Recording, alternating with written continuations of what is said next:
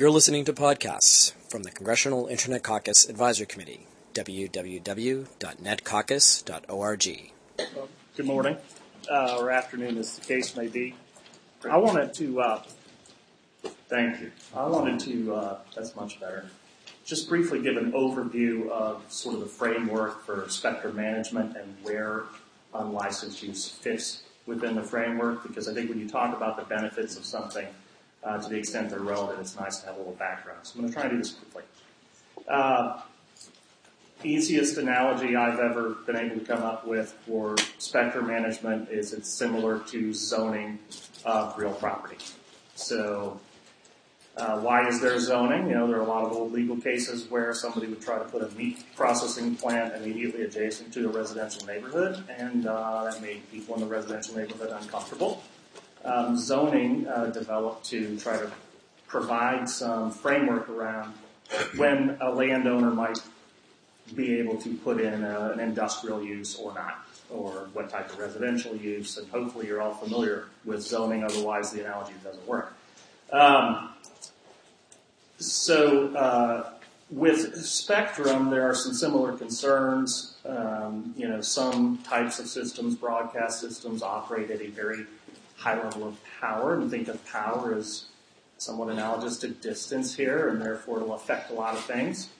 Uh, and uh, affect a lot of things that are lower power. So in general, uh, in Spectrum, you try to keep high power uses away from low power uses. In the same way, with land, you might want to keep uh, building a industrial factory type facility or a power plant away from a residential neighborhood. All right. So in the spectrum world, that's called allocation. So they allocate, I think of it as zoning. Uh, you can use this spectrum for broadcasting, and that tells the world, hey, there's probably going to be a high power use there. My low power use that I'm thinking about may not work uh, next to it. Um, then the second thing is, is just like you get a zoning permit, here's part two of the analogy, I, you can get a permit to build a particular type of plant right? So you've got, you've got industrial property. Doesn't necessarily mean every possible type of industrial use is available. Oftentimes you have to get a use permit. That's what a spectrum license is analogous to. So something's allocated for broadcasting, but hey, I, I want to do a particular kind. Well, you get a license. And that usually gives that person an exclusive right to use that spectrum. Why do I go through all this? Well, it, there's sort of three approaches that have developed uh, around that basic framework when it comes to spectrum. One of them I'm going to call inflexibly licensed spectrum uses, also sometimes called command and control, but I think uh, inflexible is more uh, readily understandable. Second one I'd call flexibly licensed uses, and then the third one is unlicensed. And I, I usually talk about them uh, in terms of a triangle, which I hopefully you can see I tried to do a visual representation. Because, why a triangle? Because the boundaries between them are not in their entirety completely clear. So, uh, first two, inflexibly licensed and flexibly licensed, you have to have an allocation to get a license. So they, they rely on this allocation process, which there's actually a table of allocations. Think of it as the zoning book at the local county land use, you know, committee coordinator official. Uh, the third one, unlicensed, the biggest distinction is there is no allocation for unlicensed use. By definition, I mean, the way I describe it in my spectrum textbook in class is it, it falls sort of outside the, I guess, ordinary or standard or maybe just it's been around the longest framework of, of allocation and, and, licensing, or you know, also known as assignment. Okay, so next. And if I were to characterize the boundaries between them or the differences at a very high level, inflexibly licensed spectrum use typically uh, the FCC or another government body would uh, require that you use a particular technology standard and comply with what I'm calling power limits, but think of them as technical parameters. Classic use is broadcasting. AM broadcasting and FM broadcasting are both. Does everyone still know what those are? Okay, well, you know, these days. Um, they're both, quote, broadcasting, unquote, as far as the allocation is concerned. If all you had was an allocation, you could do FM broadcasting in the AM band. Well, you can't under inflexibly licensed, which is how those bands were done. It's the traditional way. Because the FCC said, thou shalt only use amplitude modulation AM in the AM radio band and conversely, or accordingly, or what have you, FM in the FM band. Okay, that's inflexibly licensed.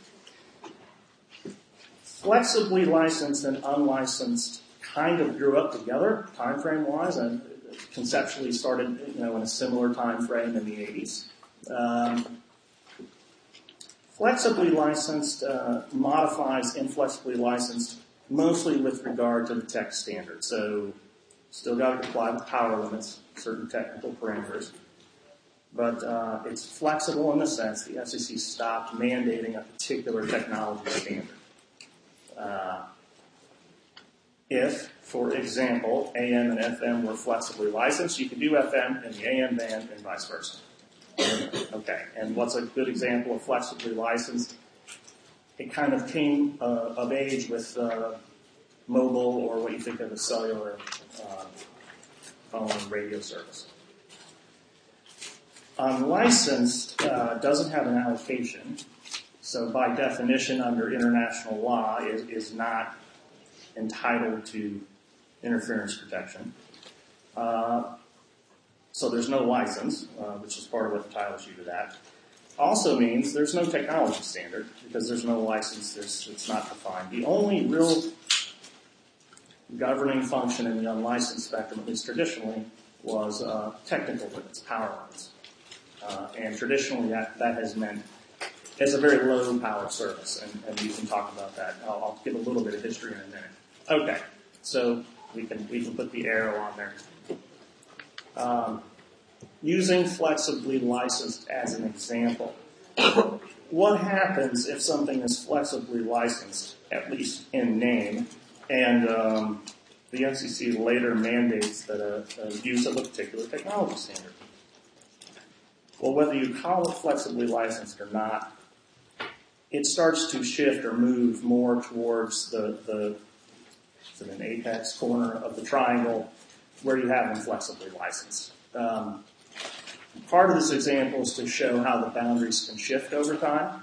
Uh, part of it is to show that no matter what you call something in terminology, when you look at the substance of it, you know, uh, is a, a flexibly licensed spectrum in name truly flexibly licensed if the FCC says thou shalt use a particular technology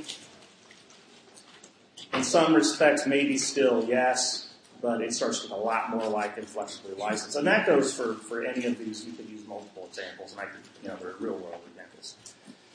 Okay, so next slide. Nobody has to look at these, but they keep me on track. Mm-hmm.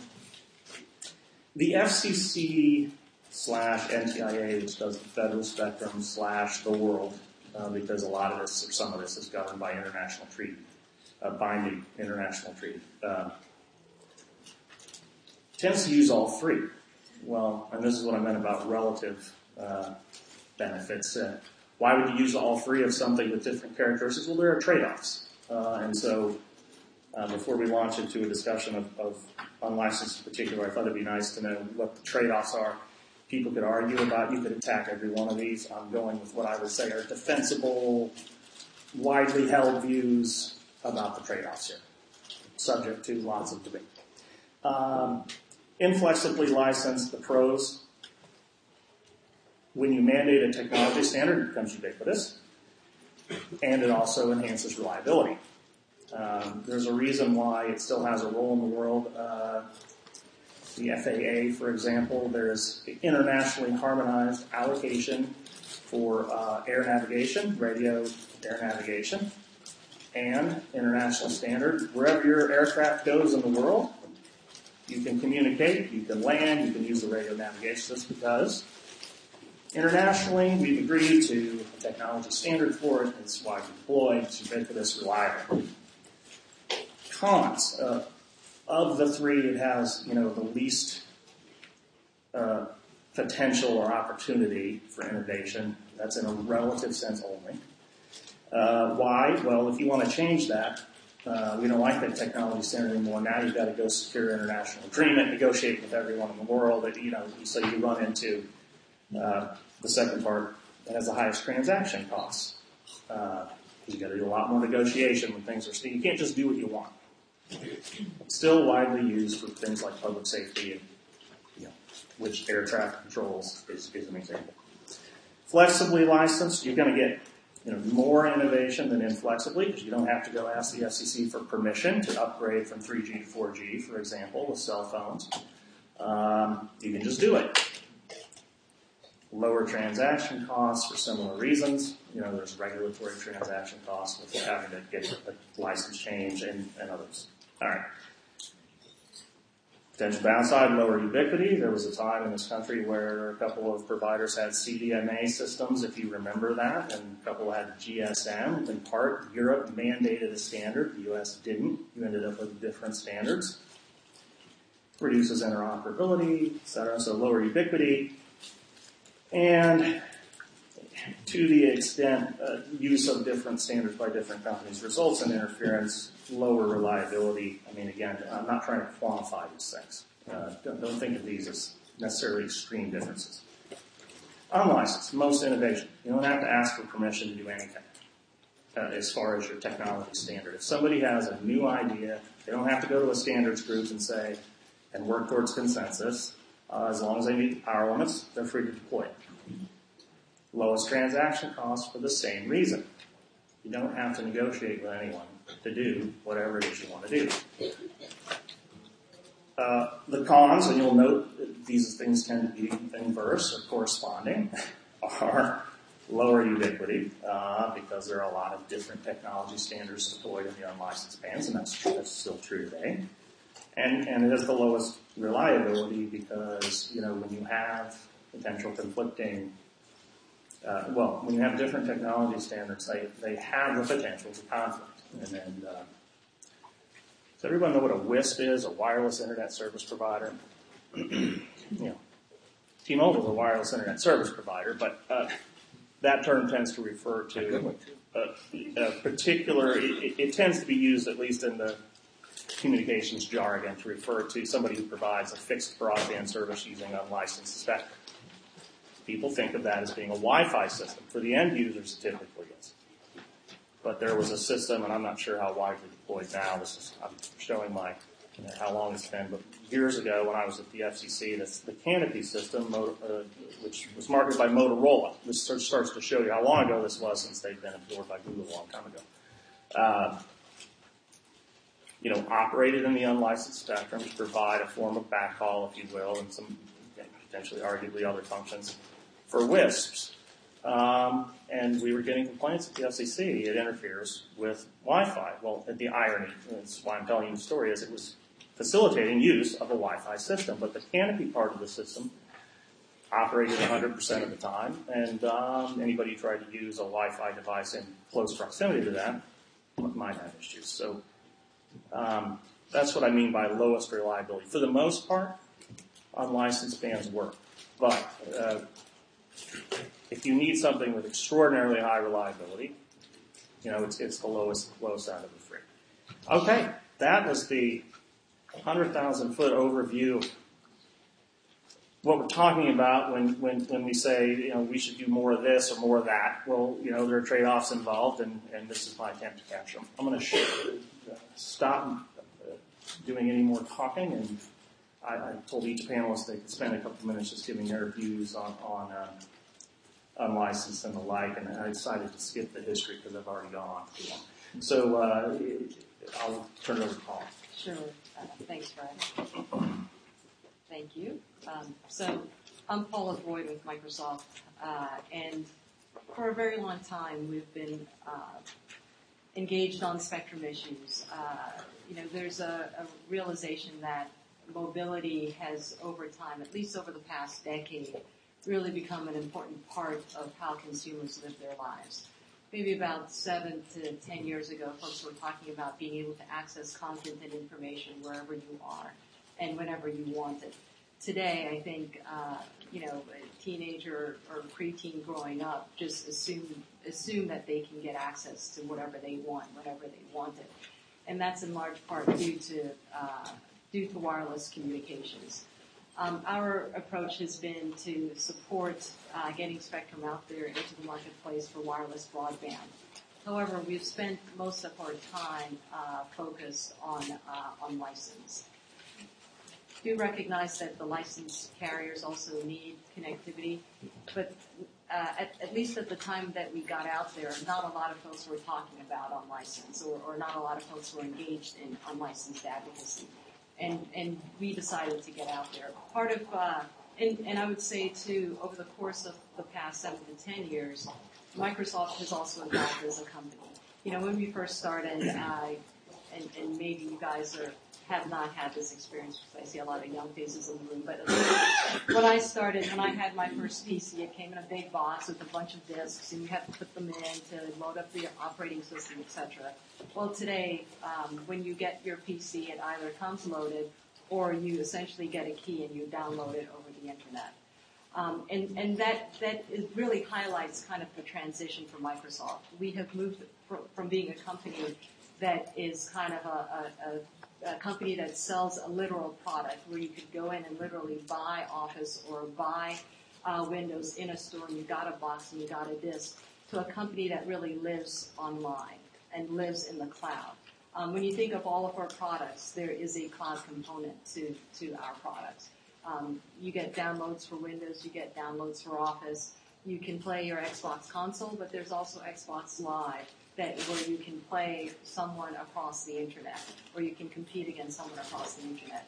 So as as time has evolved, connectivity has become really important uh, to Microsoft, and making sure that consumers are comfortable uh, accessing our content and accessing our applications and accessing our services is something that that really matters to us, and that's part of why we spend uh, time in the Spectrum area. When you also think about unlicensed, you know, Fred's uh, provided a tutorial about unlicensed, but unlicensed is, is uh, uh, you know, an allocation or a, a way of making spectrum available that's been with us for a really long time. The Communications Act, everyone sort of knows the Communications Act is the Communications Act of 1934. That's when the FCC was first created. But uh, very soon after that, in 1938, the FCC uh, first allocated um, unlicensed spectrum. Um, and, you know, in 1985, the FCC allocated spectrum that is, what I refer to um, as kind of the workhorse of wireless broadband connectivity, and that's the, the 2.4 gigahertz spectrum. That's where Wi-Fi came of age. And one of the, one of the, I would say, at least from our perspective, one of the, things about unlicensed uh, uses, sort of the low barriers to entry means that anyone can come in and sort of create you know, anyone can come in and sort of say, hey, I'm going to try this. And, and, you know, at least in the past uh, decade or, or more, we've, we've had a tremendous benefit by folks being um, innovative, leveraging unlicensed spectrum. The other, you know, the other piece of unlicensed that I would also um, just flag for folks is that uh, you know, I think, you know, around town you'll, you'll hear a few companies advocating or talking about unlicensed. But unlicensed is just way bigger than the companies that talk about it. We're a fraction of the folks out there that are building devices or, or leveraging or, or having applications that leverage Wi-Fi or leverage Bluetooth or involve RFID technology. I mean, there, there's just so many more companies out there than the ones here in DC that, that often talk about it. Um, you know, the, the I'll, I'll, sort of wrap up with a, a, couple of statistics that I think are kind of noteworthy. Um, in a recent study, um, the prediction is that by 2019, fixed wireless slash Wi-Fi would be carrying 66% of all internet traffic in North America. That is just a massive amount of traffic it, it just highlights sort of, you know, when I refer to it as the workhorse of wireless broadband connectivity, it, it hi- highlights just how dependent consumers are on unlicensed spectrum. The other, uh, the other couple of stats that I will leave you with as well is that when we talk about sort of the value to the economy, to the GDP with respect to unlicensed, it's been estimated at 6.7 billion.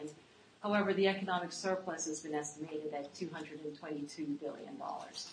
So not only is, you know, not only are folks creating devices, applications, services that leverage Wi-Fi and other unlicensed services, but those technologies, that spectrum is then allowing folks to do other things. And, and, uh, you know, not only selling those products, but leveraging those products either, you know, to deliver other experiences or enhance productivity, and, and so you get a pretty significant economic surplus. With that said, I, I will leave you with the notion that as you think about spectrum, as you think about spectrum policy, um, and, and as you think about sort of sort of our economy and, and what we do with spectrum and how we leverage spectrum and the high tech components of that, I think unlicensed spectrum has to be uh, at, at the forefront of, of, of those thoughts and, and considerations. Great, thank you. Um, John Hunter, T-Mobile. I was actually going to give a little historical context uh, from our company's perspective. Uh, I don't think it's a stretch to say that we've been an industry leader in Wi-Fi unlicensed for, gosh, uh, more than a decade. I think if you go back to uh, 2002, where T-Mobile launched uh, T-Mobile Hotspot, we deployed several thousand uh, Wi-Fi access points across the country. couple that with a couple Wi-Fi service providers for roaming agreements. We essentially had a nationwide network of fixed wireless Wi-Fi uh, spots at major venues for our customers. So that was a high speed, what we considered at the time, high speed data for our customers. And why do I say that?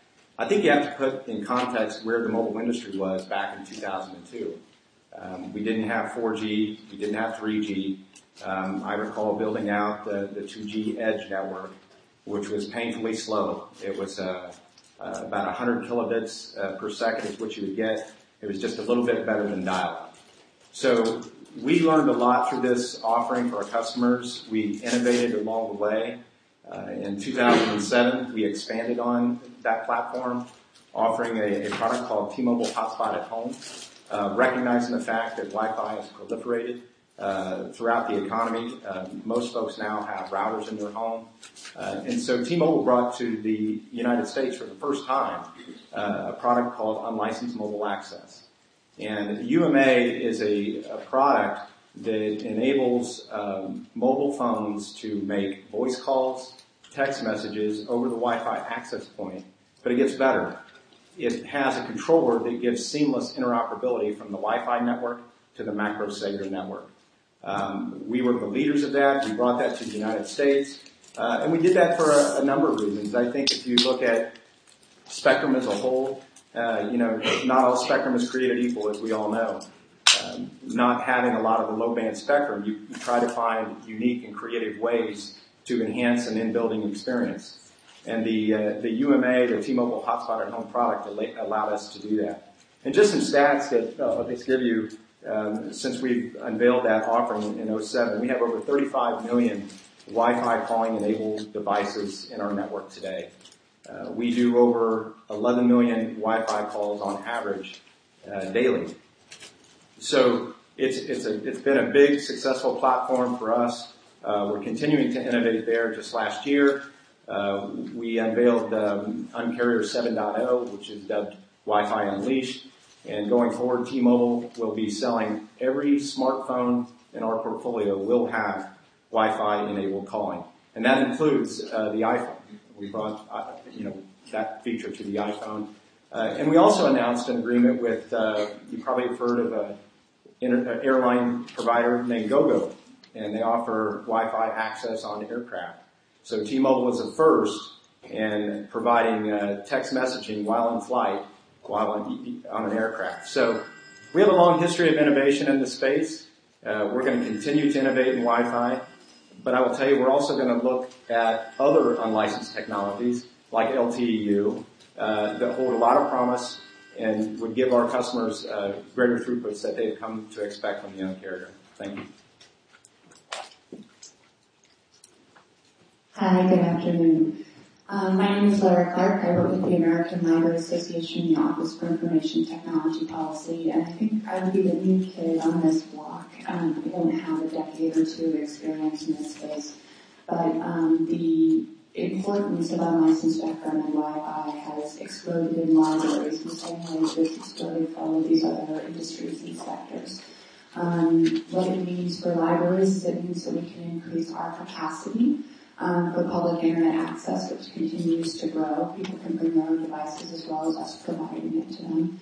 It means that we can also be more innovative in our spaces with mobile um, training labs, with roving reference, with collaborative workspaces that allow people to take advantage of the. And it also is about the user experience, similar to any other industry. Um, for, for folks that have the um, data plans, um, the Wi-Fi obviously allows them to offload. Um, for folks that do not have a data plan, the Wi-Fi is a lifeline, and we see that a lot in our libraries. But this unlicensed use, this Wi-Fi space, is critical to something that I am an expert in, which is around equity of access. It's about um, lowering barriers to people having access to information and services, and Wi-Fi is more and more important in that um, in our work, and so I'm trying hard to catch up with all the experts in this space to better understand how can we preserve and protect a unlicensed spectrum and find the right balance because even though somebody's not paying a fee, um, as they might an incentive auction, um, to the treasury, um, this unlicensed use is really valuable and how do we put a price on that? How do we talk about the value? So that's been an important part of kind of our interest in ALA and in libraries and for the values that we have. And this also played out, I think you can see this also in the E-rate proceeding, um, as wireless, net, the Wi-Fi networks were an important part of that conversation and what does Wi-Fi mean and what does it allow for um, personalized learning and collaborative learning. So I think those are some of the pieces that really matter to me in this space and how do we find that right balance with uh, the flexible licensed and the unlicensed um, going forward? And how do we identify new opportunities? What what can we do together? Where can we find agreement um, to um, create more unlicensed spectrum and use it effectively? Hi, I'm David Young with Verizon, um, and Verizon has a long history with Wi-Fi as well. Um, of course, when we deployed our, our FiOS uh, fiber to the home broadband service, a Wi-Fi router was included as part of that package from the beginning. And our customers very quickly uh, came to depend on being able to use Wi-Fi in their homes to connect to that very fast uh, fiber-based uh, broadband connection. Uh, and we have continued to advance that uh, to the, latest generations of Wi-Fi technology so that the speeds that our customers can get over that Wi-Fi connection uh, are able to keep up with the faster and faster speeds that are being delivered over the fiber. Uh, so we are, are excited about uh, how Wi-Fi is being used by our customers in that wireline context in their homes. Um, and uh, we, want to see those technology improvements continue so that the, the speeds that our customers can get over their wireless devices in their homes will, will be able to keep up with the ever faster speeds that are being delivered there. And, we think that uh, improvements in technology will allow that to occur. Um, but we also think that uh, additional spectrum should be made available on the unlicensed side, um, so that uh, technology can continue to advance. Um, on the mobile side, obviously, we care about licensed spectrum too, and so as Congress moves forward, looking at, new spectrum opportunities. We think a balanced approach that uh, identifies spectrum that's uh, that's suitable for license license use, flexible use, license use, and uh, you know that can be auctioned off is obviously very very important. And so a balanced approach that balances unlicensed with with licensed is important. But our mobile customers, in addition to connecting to our networks through licensed spectrum, also use these devices to access Wi-Fi networks, uh, as I mentioned, in their homes, and uh, and when they're uh, out and about at the library or wherever. Um, but they also use these devices to create their own Wi-Fi hotspots. So they use the LTE network to provide the connectivity to the device, create a hotspot that then can be shared with multiple devices that they might have or with family members or business colleagues or whatever. Uh, so we, we see uh, Wi-Fi uh, as a, a, very integral part of the services that our customers demand from us. Um, and like T-Mobile, we are excited about the possibilities for new technologies that can operate in the unlicensed space to give our customers even better experiences, um, uh, but that will also play nicely with uh, Wi-Fi going forward. So um, I think I'll, I'll, stop there as far as remarks. I think we've covered uh, a lot of the, the good introduction, and maybe we could turn it into a dialogue.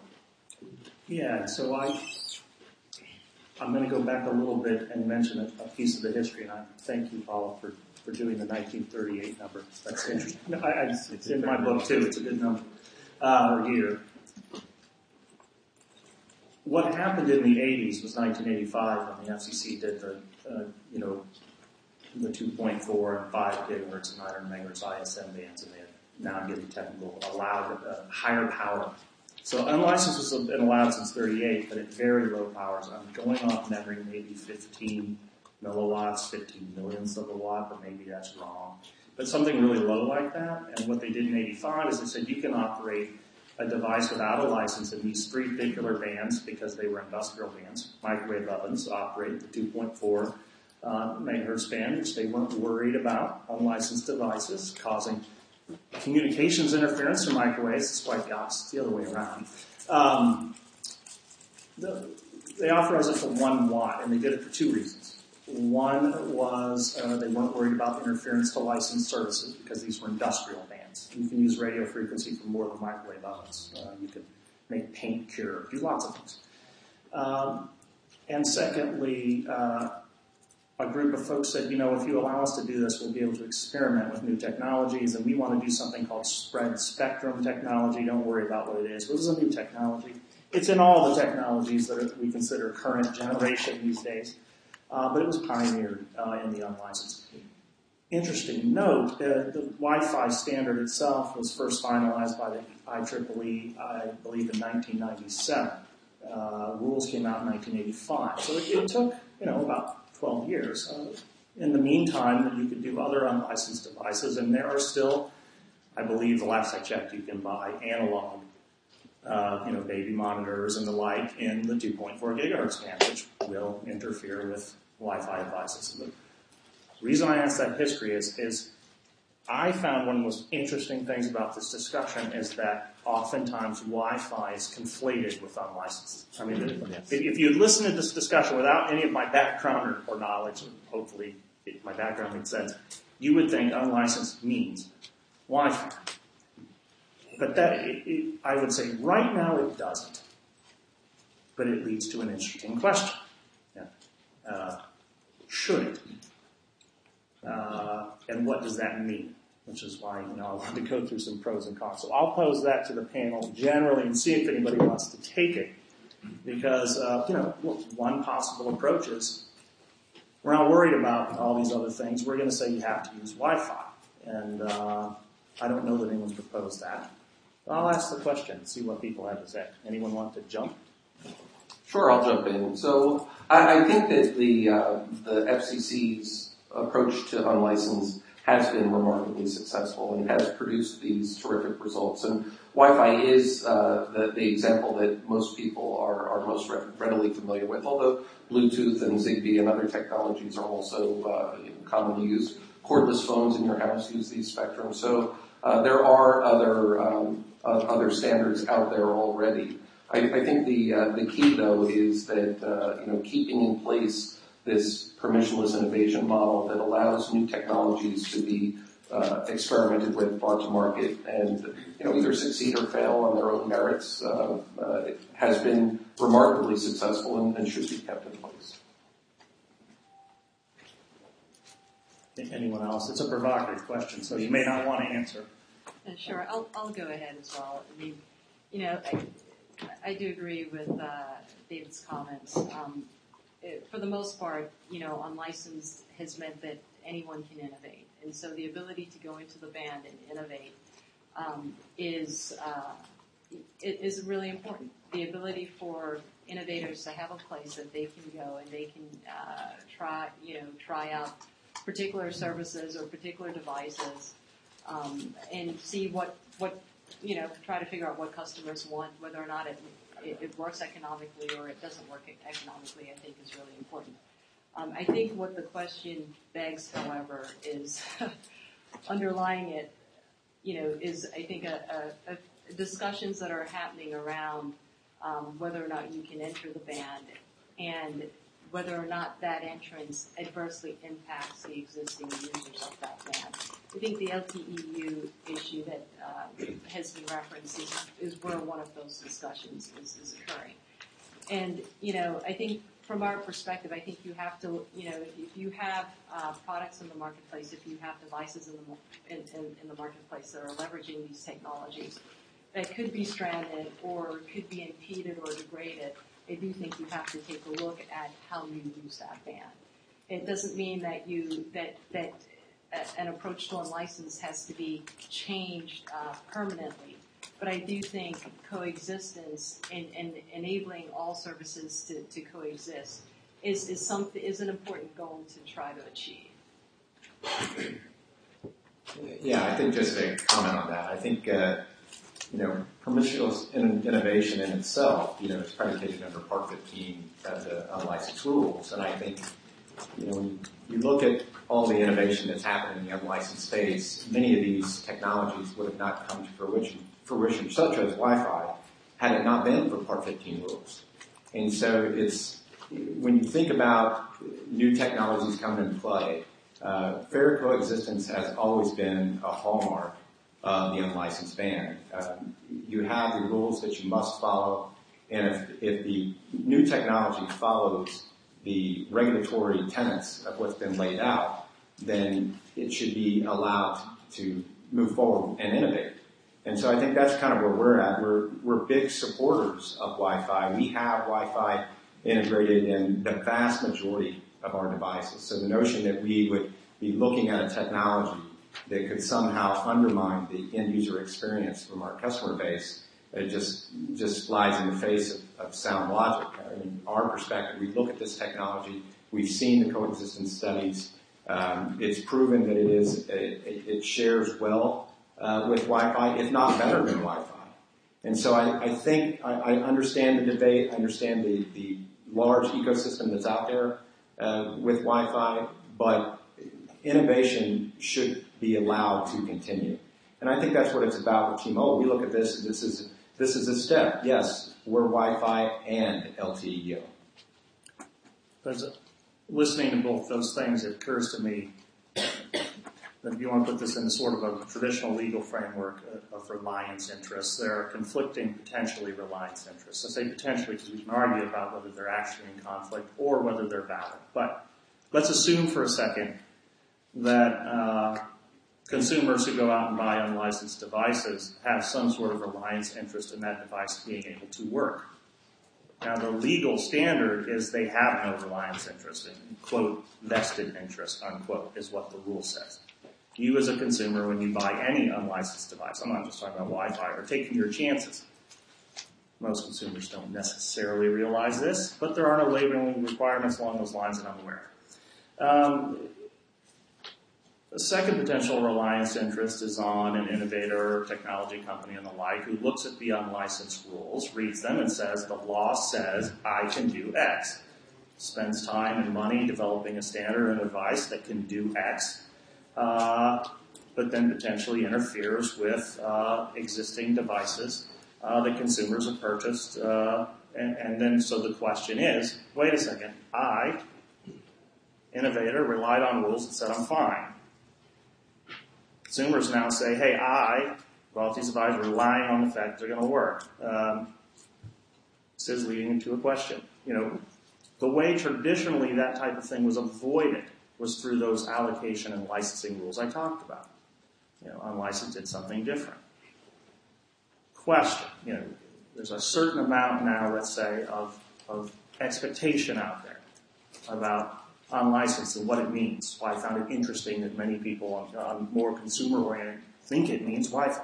Um, do we give up on the traditional rules and just concede that, uh, you know what, we should put protection in place and we're going to treat this like a traditional, more like a traditional, we're going to move up the triangle towards license? To me, that seems like a fundamental threshold question that we're dancing around, but not asking outright, so I'm going to ask it outright.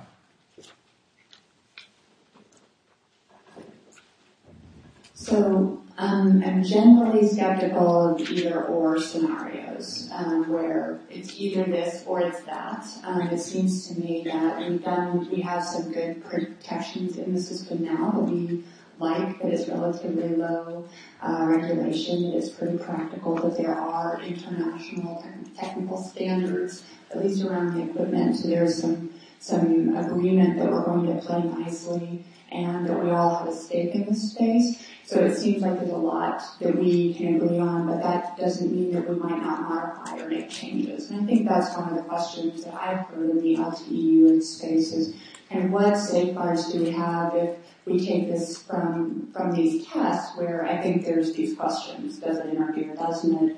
Um, and how do we know? And then we scale um, to a carrier level. So it's not you know kind of a small innovation; it's a big innovation. It is taking up quite a lot um, of space in this spectrum. So how do we, what happens if we go to scale and then how do we protect that? And when do you bring in the referee of the FCC or another government body? So how do you protect what we have and it, works, seems to be working well. There's a lot of agreement that we've come to a good place as far as the regulation and how we all work together in this space.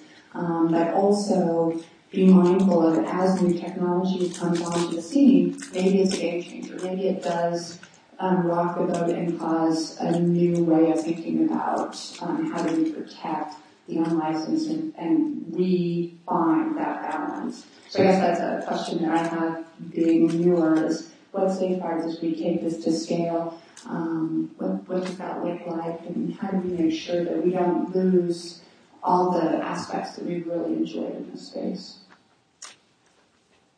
I mean, I, I, I can tell you one that's been proposed, but I don't want to cut panelists. Does any panelists have a direct response? I'd rather the panelists speak about Yeah, absolutely. So um, I, I, think it's really a, a, great question and a great point. Um, the FCC clearly has a role. Um, today, if uh, if there are unlicensed devices, let's just say you know video baby video baby monitor, uh, it comes in and it turns out that it's actually um, uh, you know causing interference somehow. Uh, the FCC uh, has the ability to track them down and, make the person stop using them.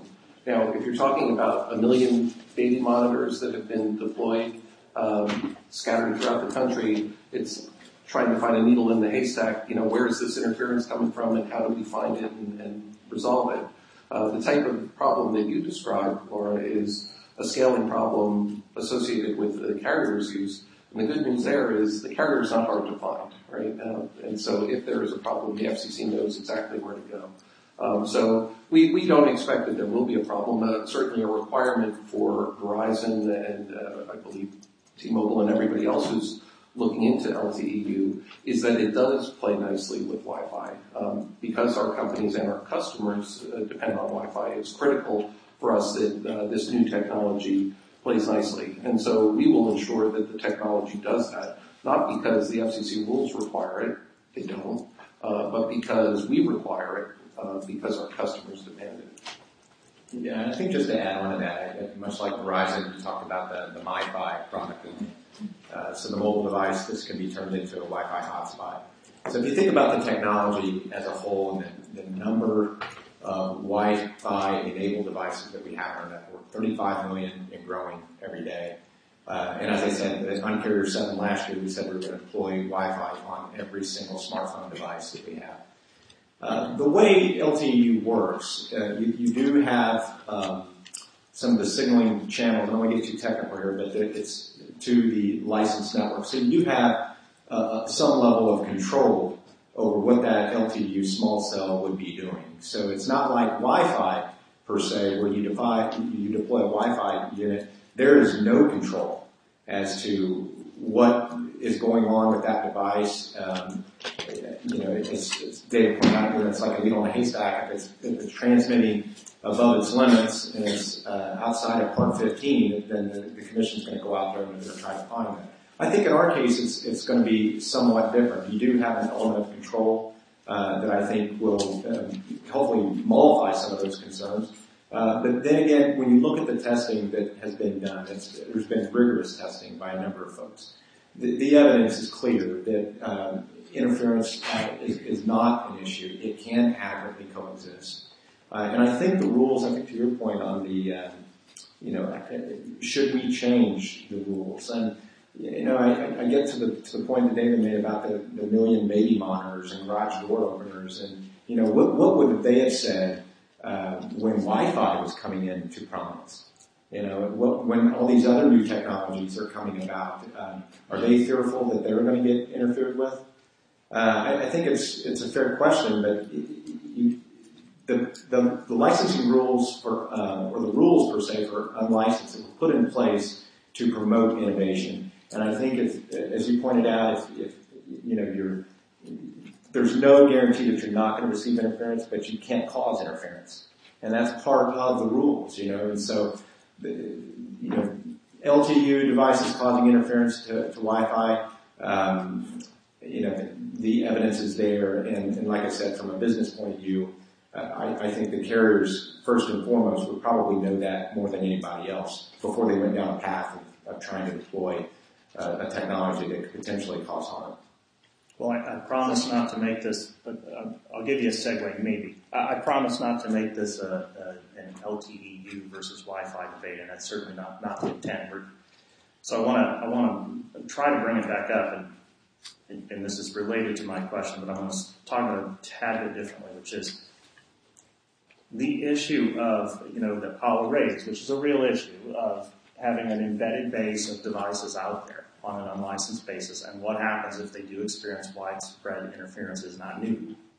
And the question about what to do about it, if anything, is not new. So I just want to stress this is not an LTE Wi-Fi issue per se. One example when I was at the FCC is that garage door openers tend to, most of them operate on an unlicensed basis, not in one of these higher power bands used by Wi-Fi, but in, in you know the three, four hundred megahertz range. It happens to be licensed for primarily government use. Um, because they're so low power, you know, along those lines of those 15 milliwatts, the government use said, oh, we don't mind if you do it there. Well, because the government uses the primary use under that, you know, licensed allocation scheme, they are allowed to do what they want, and the military turned up some new radar systems that operate at relatively high power. And it turned out if you had a garage door opener at a house that was anywhere near one of these uh, military base installations, your garage door just opened and closed randomly all throughout the day. Uh, needless to say, as, as at the time, I think legal advisor to the, the chairman at the FCC, I unfortunately wasn't wireless bureau chief yet, uh, got an awful lot of complaints from Congress about what are you going to do about this to help these consumers. Under the rules, absolutely nothing. Uh, and we didn't do anything because there wasn't anything really that you could do legally. I mean, you could start rulemaking and change the rules. But the, the, the, the point, and, and, this is the point that I think David alluded to, is garage door openers are out there. So uh, uh, I, wanted to make this discussion a little broader than the LTEU. This is always a potential issue, and that's why I was actually being quite serious about the question: is you know is the unlicensed experiment, if you will, at higher power really viable or not, or you know, what, are the middle ground alternatives? I don't know what maybe Paul is going to address that. Yeah, so I'm I'm gonna diverge again, but I'll try to come back to to uh, your your question, Fred. So you activate? Sure, I'm gonna diverge, but uh, I'm gonna try to come back. The light's on, so it is okay. Yeah, I'm sorry. Um, just want to go back to LTEU for a second. Uh, the LTEU uh, protocol or technology is being developed by a small group of companies. It's not going through the regular standards body process. Um, so we worry that there's insufficient information out there to actually figure out whether or not uh, unlicensed devices and, and, uses can actually coexist with LTEU. Completely appreciate the promises by my colleagues on the panel. But when when you're on the other side of the issue and, and you have a fair amount invested in the issue, and frankly, from the numbers we see and, from the economic value that it brings, I would I would think that it's important enough to make sure that coexistence and that all parties are comfortable with how uh, that spectrum is shared if you're going to go into that spectrum. So I, I just want to just flag that because it, it's not unanimous that everyone believes that uh, sharing is is doable and that there's sufficient information out there to to really uh, get for everyone to really get to that conclusion. Um, you know, so so it, presents a difficult question, um, and I think the, question that Fred has posed is really that um, rightfully you go into the band, you use the band, and you don't. You know, unlicensed devices are not supposed to interfere with any, anyone else and are supposed to be able to accept and deal with all interferences. The reality, though, is that we've had spectrum policy and we, we've had an evolution of spectrum policy um, since 1934. Uh, you know, and, and what, what's neat about this and what's neat about Congress, what's neat about the FCC is that when issues are presented, bodies have the ability to go in and figure out is there a new path? Is there a new way to do things? What is the new paradigm? So even if today we're saying, hey, unlicensed, you know, you are accepting all interference and you, should not interfere with anyone else. If you're presented with a big problem, let's try to figure out and address that big problem. I mean, I think I like Larra's approach that this is not either or. You know, there are creative people out there, there are thoughtful people out there. Let's figure it out.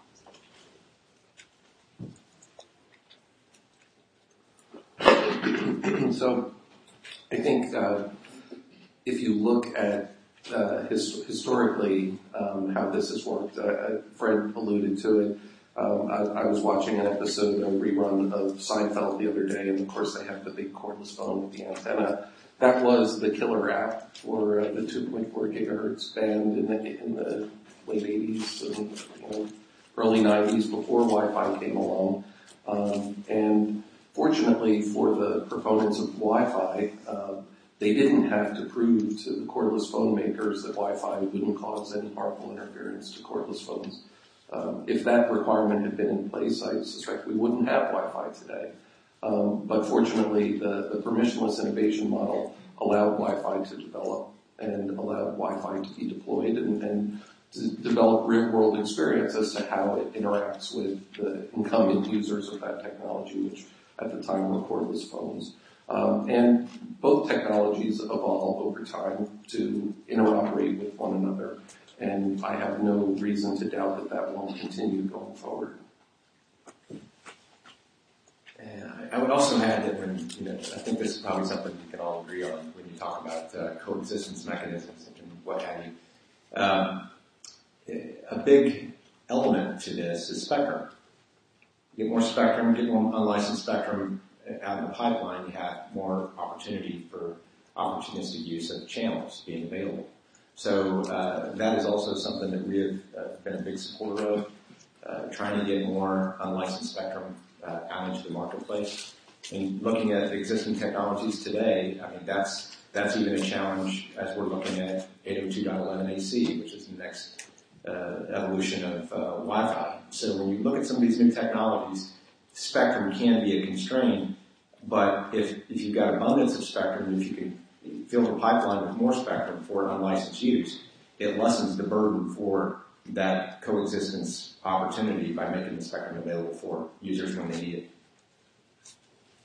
So maybe this is less of a, statement than a question. Is it sounds like there are other things in addition to LTEU in the space that people have been paying attention to, whether it's the Wi-Fi Innovation Act or there are other areas um, where we could be looking at unlicensed spectrum and the opportunities that are there. So um, I'm curious what other things people are paying attention to, whether it's in the 5 gigahertz or the 3.5 and what else is on deck as we think about this question around LTEU and I think keep working at it because I don't think we're done. I think there really are these questions, they're fair questions and um, this standard setting piece is still important. So I think um, good people will continue to ask good questions in this space. But I'm wondering if there are other opportunities where there might be agreement and there might be a moment in time for us to move forward on unlicensed spectrum that we might spend a little bit of time on. Um, and if there's something at the top of mind for some of you that spend a lot of time in this space. Well, I, I think the 3.5 gigahertz band presents an interesting opportunity. I think, you know, it's, uh, for th- folks who followed that proceeding, um, it's, it's novel in the sense that it's uh, an evolution of, I think, spectrum policy and how uh, spectrum has been allocated. It's a three-tiered approach whereby we have the federal incumbent, uh, they have primacy in the band, and so users must share around that. Then you go to the next level, which would be we call a priority access licensee. Those would be kind of to your earlier chart up there, Fred, you know, the pseudo license, if you will. Uh, and then underneath that, you have general authorized access. And there's a tremendous amount of spectrum that's being uh, called out for unlicensed use in that proceeding, and I believe it's uh, in the neighborhood of about 80 megahertz. So um, it, it, the proceeding is ongoing. There's a lot of debate on how to structure some of the, uh, the licensing requirements for the PALs. Power has been a, a, a big topic of discussion, uh, and then coexistence with some of the adjacent the fixed satellite services, uh, you know, to the north of the band or, or something being looked at. But I think by and large, it, it does present an opportunity for unlicensed spectrum. So it's important that as we move forward, that from a policy perspective, that we get the, the framework for that right so that spectrum can be put to use. Yeah, and I wanted to address that just for a sec. In some ways, that, that 3.5 gigahertz band to me is a combination of all three of what I would call traditional uh, modes Yeah. within one band. Yeah. Um, you know, some of these, when I said the boundaries are blurry, they are being blurred. And, some of my very direct questions are just trying to get the panelists to comment on what if we stop blurring and just push it all the way over. And um, some things I'm thinking about this more response. You know, the FCC has already, in my view, departed from, you know, the Part 15, the, the letter of the law, if you will, Part 15 rule on interference in a number of different ways, uh, based on some of these reliance interests, which, you know, as I said, I, I do think are real. Um, the question is, what do you do about it and what is appropriate to do about it or, or not in, in the case of the browser openers was we're not doing anything about it. But, um, you know, so they just, uh, in, in what I view as a somewhat opaque order, uh, you know, did a consent decree with Marriott hotels for, you know, quote, jamming, unquote, of, of Wi-Fi, which, um, as someone purports to be an expert in this area, we can debate whether that was jamming or something else, uh, but did not get into the details. Um, whatever it was, jamming or more of what you might consider a net neutrality issue uh, in terms of art. I think you can read the Part 15 rules to say there was no vested interest in the user of that Wi-Fi uh, hotspot to use it or be protected from jamming if it was jamming. Um, now, I say you can make that argument. That's not where the consent decree ended up. So that's one example of, you know the slippery slope, if you will, is already we've already started to shift, and that's why I started to ask the questions. What I don't see happening is I don't see the FCC acknowledging that it's shifting, and so you know as somebody who you know takes a think tank focus on policy perspective, I think it's usually better to acknowledge what it is we're talking about expressly do we really want to shift or not, and why? Rather than, you know, there have been a series of decisions along those lines that have filtered out that have indicated that the FCC is interested in or willing to consider some form of protection, if you will, of unlicensed devices in some way. What we don't know, uh, going to the, you know, is there a middle ground is what are the extents, what's the extent of those ways? What are they? When are they going to apply and are they not going to apply? So there is going to be an ongoing debate about this, I would expect. So I, I think those are really good examples. The, the Marriott one is interesting, and I guess there was a more recent one with the convention center. And for those who aren't familiar with it, the issue was that uh, you know people wanted to create their own Wi-Fi hotspots in the hotel, and uh, they Marriott was using a system that basically prevented those from working. And what's interesting about it is the FCC didn't change Part 15 rules, right? You know, I'm sure the equipment that Marriott was using complied with, with the Part 15 rules completely. But what they did go after was behavior that was causing a particular effect. And so I think that gets back to Larra's question before is, you know, if, if there is a problem that materializes in the future somehow because of scaling or, uh, you know, uh, somebody deliberately causing a problem, Um, does the FCC have any recourse? And I think the answer is pretty clearly yes. Well, so I, kept saying I'm not going to say what some of the approaches are, but you just implied one of them. By calling it jamming, which I can argue it wasn't, the FCC relied on a part of the statute that says you can't willfully interfere. Well, willfully is a legal standard, pretty much means intentional. So, in other words, if you don't have a right to uh, protection from interference when using Wi-Fi, but do you have a right from willful? So is it, okay to protect it if it's willful? And then of course we've got to talk about what willful means. Uh, that's one potential middle ground. We don't want folks out there uh, turning up systems that comply with the technical rules but cause interference and knowingly doing it because they want to cause interference for whatever reason. I mean, Marriott had economic reasons. That's one potential thing to think about. I mean, the FCC already arguably set precedent that leans in that direction. Um, anyone else? Uh, we can open. We're almost. I think we're till one fifteen. We're going to open up for questions, but I want to make sure everybody had a chance to say what they wanted to say. Anyone from the audience have any questions for the panelists? Yes. Ben, do we have a mic that they? No. No. So speak loudly. Did you have that voice? That is not a problem. Uh, so, uh, hi, Rick Sermon from NCTA. So I wanted to get um, a little more on your point, Brad, about uh, reliance, reliance interests. And uh, I've used the term myself in some settings, and I'm not sure I like the term because you said there's no legal requirement, but to distinguish a little bit from garage door openers or the Seinfeld cordless phone, uh, because the recent Cisco stats, I think, on wireless devices show that the average household today has 11 Wi-Fi devices in the home. I did a count. I have three kids, the oldest of which is 10. We have 22 Wi-Fi enabled devices in our home. Uh, by 2017, Cisco estimates 86% of all in-home usage will be Wi-Fi. So the point I'm trying to make is, versus the garage door opener situation, those reliance interests are going to be quite tremendous.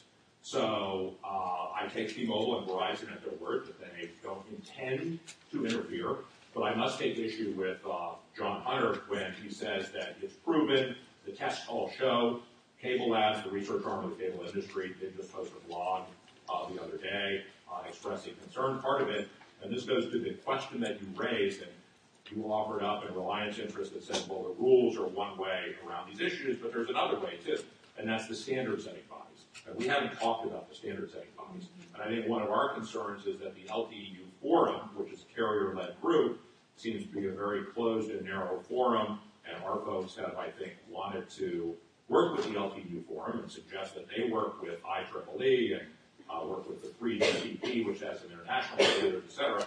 So I guess to boil down the, uh, as Phil Weiser likes to call it, the congestion, uh, for anyone that knows Yiddish here, maybe no one in the audience, no, no, okay.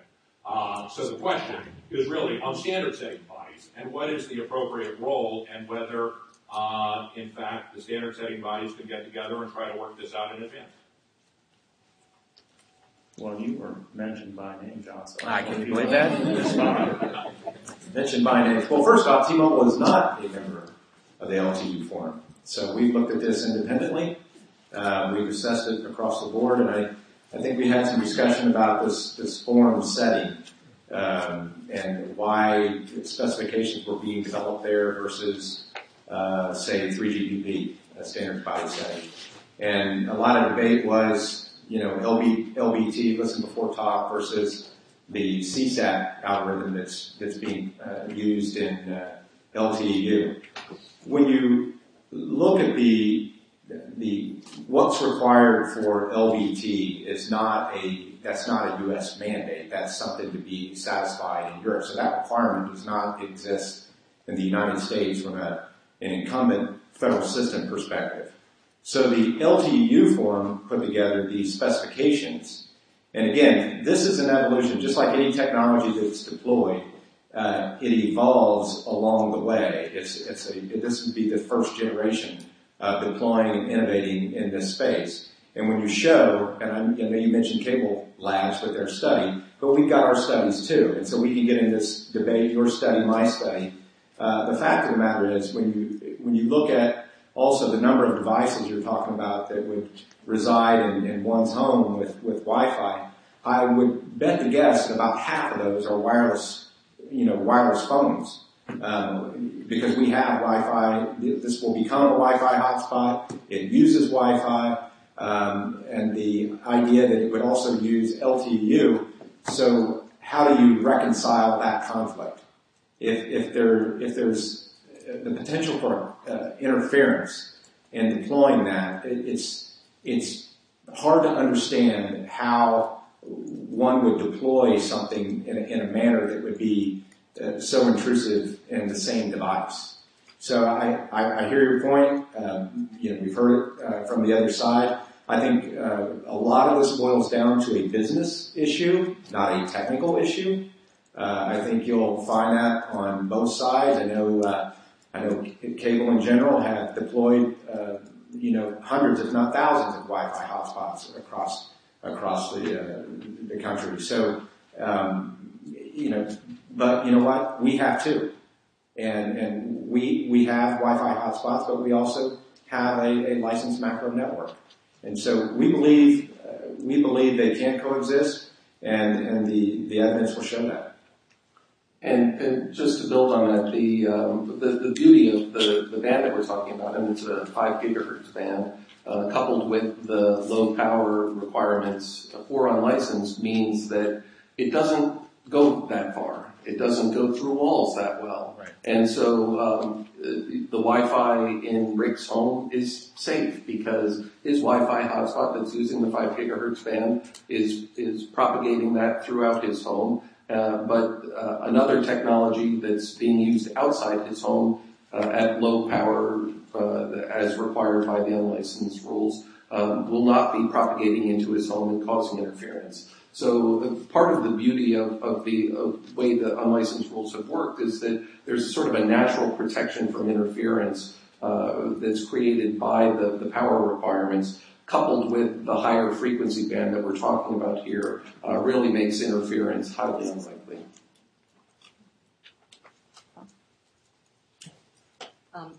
So I go back to just the notion that uh, you know, let's let's share the information. Let's figure it out. Um, you know, I think uh, John referenced the LAA's uh, approach, where there's a different rule overseas in Europe than there is here, and some folks anticipate that that might uh, get to a better place in terms of sharing. There, there, there, you know, different ways to approach this. Let's figure out what the right way is, and let, let's all come together and figure that out. Yeah, since we're getting close on time, I mean, I think that I'm really glad that the Internet Caucus had this forum. I hope there's going to be more of them. Um, the reason why ALA and Likely's kind of this space is that everybody has to care about this space. This spectrum is critically important. It always has been, but it's going to be even more so, and there's not enough of it. So we better learn how to share it and to make the best use of it. So I hope that all the congressional staff folk in this room is on their own learning curve We'll continue to look across this and to remember as well that this is a public interest. It's a library issue. It's a school issue. It's a people issue. It's not just a business issue or a commercial issue, which is not to say that my colleagues don't care about people, but just that, um, that these issues, We do, we do. I know, I mean, do do, that, that these issues I think often get framed through strictly commercial lenses, and I think that we need to do more to look at what this looks like as far as public interest and public institutions.